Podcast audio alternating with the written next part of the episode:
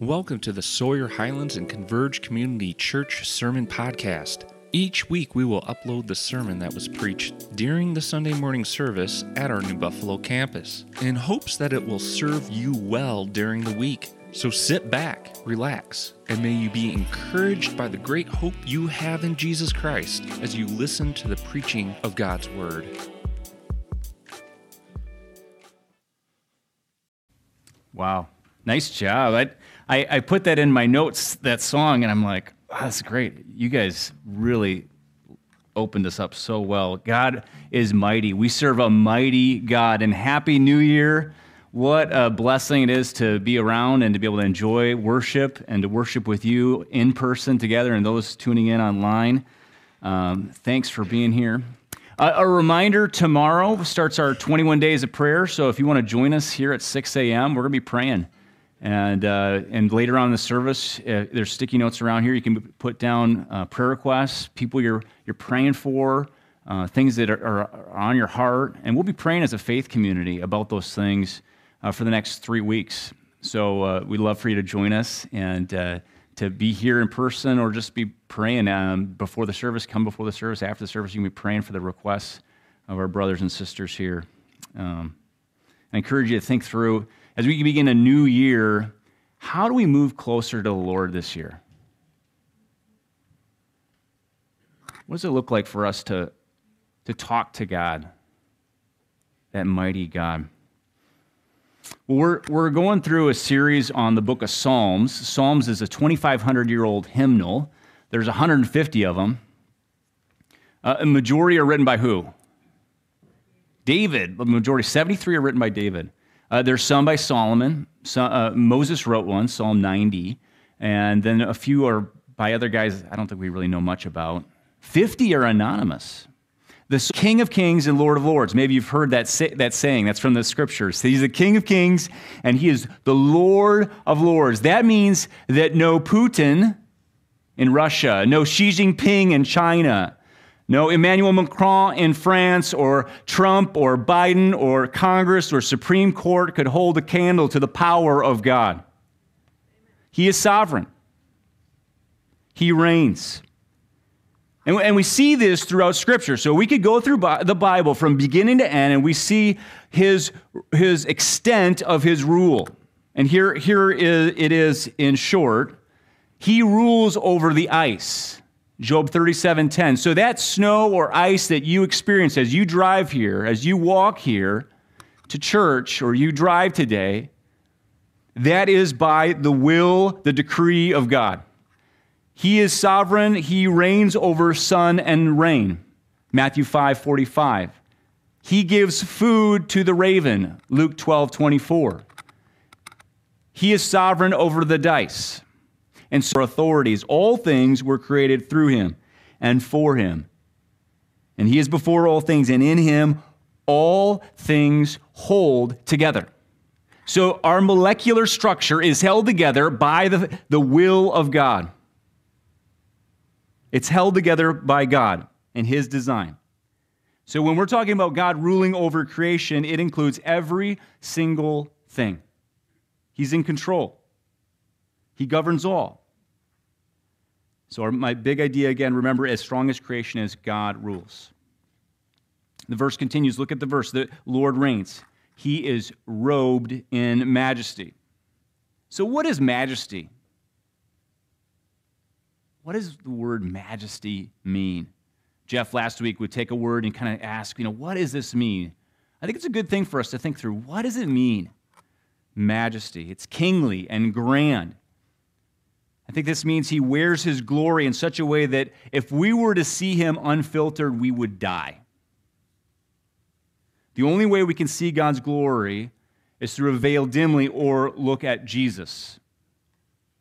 As strong as creation is, God rules in glory. God rules in glory. The verse goes on The Lord reigns, the Lord is robed in majesty. The Lord is robed he has put on strength as his belt. He's put on strength as his belt. What does it mean that he puts on strength as his belt? That means that he doesn't just have jurisdiction over this area of sovereignty, but he has ability and capability to exercise his authority. His strength is not just in name, it's not a badge he wears with no power behind it. He asserts that power that is qualitatively his. As strong as creation is, God rules in glory and power. What's the extent of this power? We see it through his work, and that's what the verse continues to go on to say. The Lord reigns, the Lord's robed in majesty, the Lord is robed. He's put on strength as his belt. Yes, the world is established, it shall never be moved. So God's creation is an evidence of his superiority. So we can look at Lake Michigan, like we talked about. We can look at Lake Superior, Ontario, Erie, and Huron. He made it with a word. We, we read in Genesis that he separated the waters from the land. He spoke the Rockies and the Smokies into existence. He willed some 10,000 species of birds and 900,000 types of bugs to exist. He holds protons, neutrons, and electrons together that make up all our galaxies. He is more powerful than anything we could create or tame or harness. No tidal wave or fad could stop him, thwart him, or shock him. No one can match our God. No one. But that's not all. Verse 2. Look at verse 2. Your throne is established from old. You are from everlasting. What does that mean? That tells us that he's, his rule was from ages ago. He has always existed, always. The mighty creator wasn't created like you or me. God was and is the creator. What came before him? Who created God? Nothing came before him. No one created God. He was before all things, period. I, I must admit, I enjoy um, Marvel movies. Uh, some of you do, do as well. And each, I think in each, there's a bad guy or a bad gal. And they're seeking some, some power that, that they don't have, some control. So they're looking for the Tesseract, they're looking for some magical stone. God never works like that. Never. He always has been in control. Without the aid of the Avengers or an alien force, he doesn't worry or get surprised or exhausted. He doesn't need a guardian of the galaxy or champion. That's always been the case. And as strong as creation is, God rules in glory and power from before time. The next section contrasts God's strength with creation. We see in the next couple verses, we see things aren't always good, even in this world that God's created. It brings us to point two God compared to the creation. Look at verse three. The floods have lifted up, O Lord. The floods have lifted up their voice. The floods have lifted up their roaring. On August 10th in Bridgman, a flood ravaged the town. This is a picture of what happened. And some of our people had their houses flooded. Our, our youth pastor, he, this is like his neighborhood. Power was out for 15,000 customers. And probably remember it. That was this last year, and some of you experienced it. I know I did. The floods raged for a night, yet people are cleaning up for months, or for weeks at least. In ancient times, people looked at water and they saw a supernatural force they couldn't contain, they couldn't stop, they couldn't control. They were afraid. Like the god Poseidon or Neptune or the Kraken. It was spiritual, dark, and dangerous. And we hear this unbridled force unleashed in verse 3. As the psalmist is reflecting, the floods have lifted up, O Lord. The floods have lifted up their voice. The floods have lifted up their roaring. Can you picture that? Have you experienced that? There are times in our world uh, that things seem out of control, don't they? Failure looms large. Our demise seems real. And perhaps in those moments you wonder, what's going on? Why are you letting this happen, God? What's the point of this? Have you felt like that? Have you thought those thoughts? Those are things we can put on our Connect card, we can put on a sticky note, and we can be praying about because it's real, right? Maybe you're not there, maybe you were there. But it seems like if you live any length of time, you start struggling with these floods, these flood waters. Maybe you feel like that right now. I think we need to remember what's the point of the Psalms, the big idea. God's king leads God's people through the valley to sing God's praise. He doesn't leave us in the valley. What valley do you face? It's times like those. Honestly, it, those are the times that I feel like I'm closest to God. That I have to be praying. I need to get on my knees. I need to close the door. I need to cry out to God and ask for help. I think times like these fuel prayers. And God doesn't leave us there. He brings us there, He brings us through that point, He takes us to that wilderness, but He has a point. He wants us to have a relationship with Him. He wants to call us in to relationship with Him, and we get to verse 4 and we hear this Mightier than the thunders of the many waters, mightier than the waves of the sea. The Lord on high is mighty. As mightier as mighty as those waters are, God is mightier still verses 1 and 2 are still true in the midst of that suffering. What does verse 1 and 2 says? The Lord reigns. He is robed in majesty. The Lord is robed. He put on strength as his belt. Yes, the world is established. It shall never be moved. Your throne is established from old. You are from everlasting. So, as strong as creation is, God rules in glory and power from before time. The psalmist teaches us more through this last stanza, the third movement of a song, God in His ways. He's not just in control, but He has a character and quality that can encourage our hearts in the midst of difficulty. Look at verse 5. Your decrees are very trustworthy. Very trustworthy. Hear this, friends. We serve a God who is trustworthy, and that's a really, really, really good thing. What does that mean? It means we can trust Him. I was reading the news this week about a lawsuit against Disneyland. A woman purchased something called a dream key. A dream key for 1400 bucks. What does the dream key get you? It gets you access to the Magic Kingdom or this Disneyland. And, and she bought this in September and was excited, but then noticed with this dream key that there was some limitations on it. And she was upset. She filed suit to get her get money from Disney because she thought they owed her. How much money do you think she claimed, filed suit for? A million dollars, five million dollars. She wants five million dollars in November. Why? Because she thinks they lied to her, they deceived her, they broke her trust. Now, as you know, much of you think this, uh, the merits of her case is good or bad, whatever. Uh, she's not alone. Because if we're if we've lived every length of time, we can say we've experienced broken trust from politicians, from corporations, even from friends and family and neighbors. People have let us down, haven't they? People lied to us. And if we're honest too, we, we've broken our promises from time to time. Maybe we've lied and can think of a lie. Who hasn't? Well, God hasn't. He never breaks his promise. He is trustworthy. He is true. He is faithful. He is good. He is our King of kings and Lord of lords. And when he says something, he does it. When he promises something, he keeps it. You won't get to heaven and say, well, this Bible isn't true.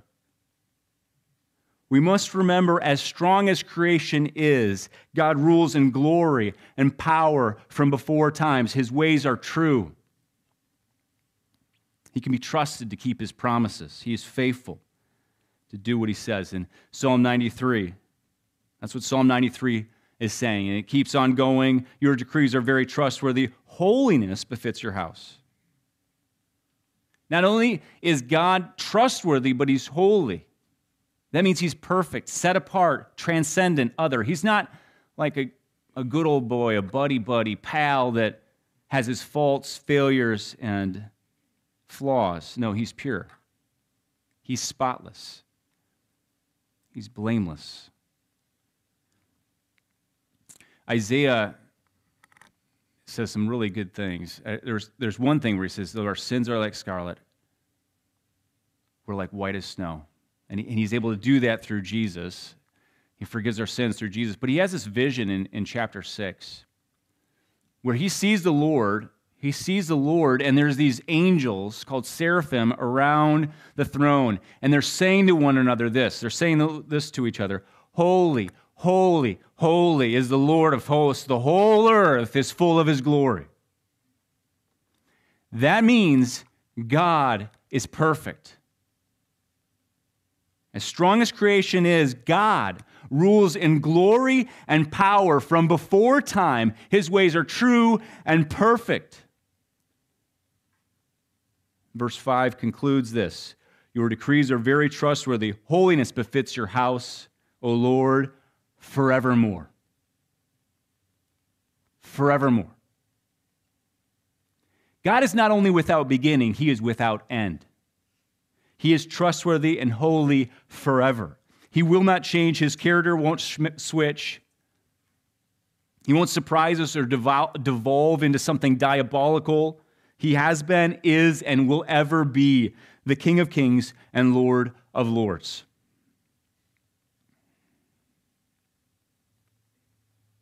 Spurgeon is this preacher from like 150 years ago in England and was known for his amazing ability to put words together. And he wrote a poem based on this psalm. So listen to this poem. Loud the stormy billows spoke, loud the billows raised their cry. Fierce the stormy billows broke, sounding to their echoing sky. Strong the breakers tossing high, stronger is Jehovah's might.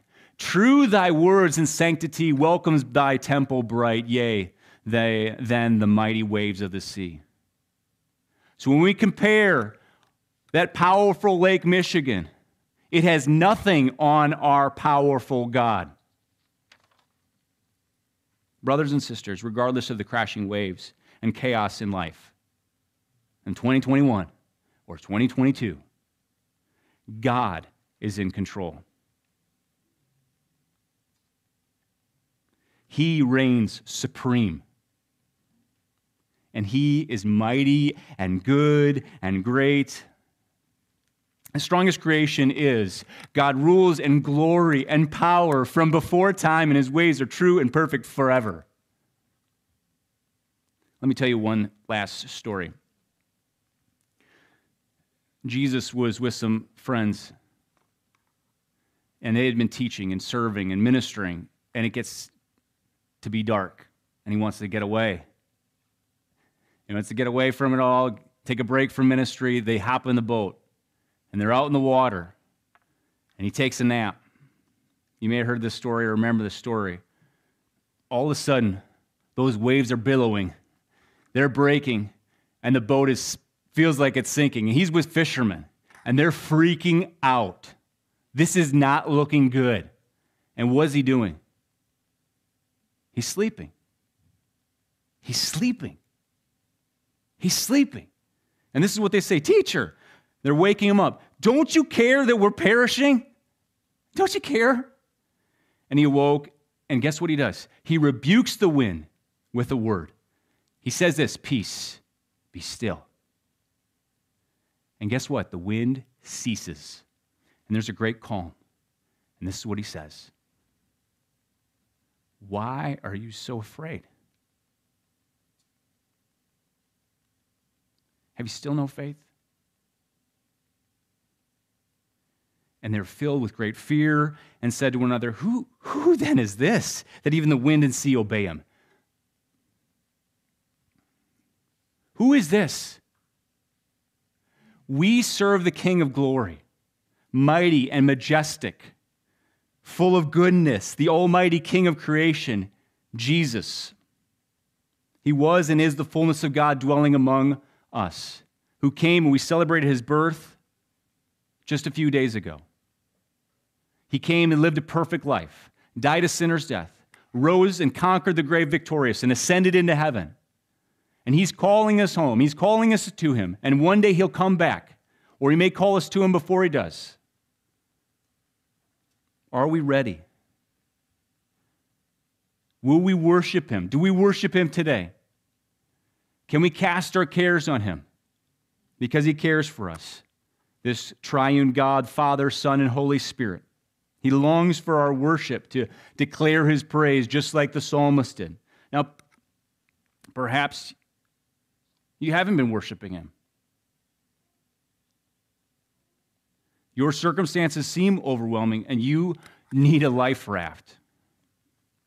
When I was in college, I took a class on uh, lifeguarding. It was uh, really fun. I really enjoyed it, and never was a lifeguard. I'm driving to my post office. I went to Harbert, and I used the skill once. There's a guy on the ground. The post woman's on the phone with 911. This guy's dying. And so I started doing CPR, the compressions, and the, the, the medics come in there. And maybe, maybe your life is like that. You're on the ground, you're dying. The reality is, we're worse apart from Jesus. We're dead. But he came, lived, died, and rose victorious to give us life in him. And we need that, don't we? And maybe, maybe you need that for the first time and want that this year. We're going to be taking communion in a bit. Communion is an opportunity for us to reflect on the gospel, the good news of what Jesus has done by giving his body and shedding his blood for forgive our sins and, invite us into a relationship, a real relationship with this mighty creator. And so when we take that bread and we take that, drink that cup, we proclaim his death, we proclaim his resurrection, we proclaim our faith in Christ. And so maybe that's the, the first step of faith you'll take is celebrating communion this year with us. It's that simple to have a relationship with the Lord is to believe that Jesus died for my sins. And we can have a relationship with the living creator of the universe. He died because he loves you. Let's pray, and I'm going to share a little bit more about communion. God, thank you so much for being the mighty God to save, to save us. I pray that you'd help us. Help us remember what you've done and to praise you for that. And maybe there's some that haven't really been praising you because the, the world's just so raw and rough. The waves seem overwhelming. I pray that you'd help my friends out there that are struggling. Maybe they aren't even aware of their struggle and they need to know it. I pray you'd wake up the dead and you'd you'd bring people to Jesus through your living word. Thank you for dying and rising and conquering our hearts by the power of the Holy Spirit. In Jesus' name, amen. Thank you for listening, and we hope you enjoyed the message. If you would like more information about Sawyer Highlands Church and Converge Community Church and the service times for both campuses, please visit our website at www.sawyerhighlands.org. Until next time, May the God of hope fill you with all joy and peace in believing, so that by the power of the Holy Spirit, you may abound in hope.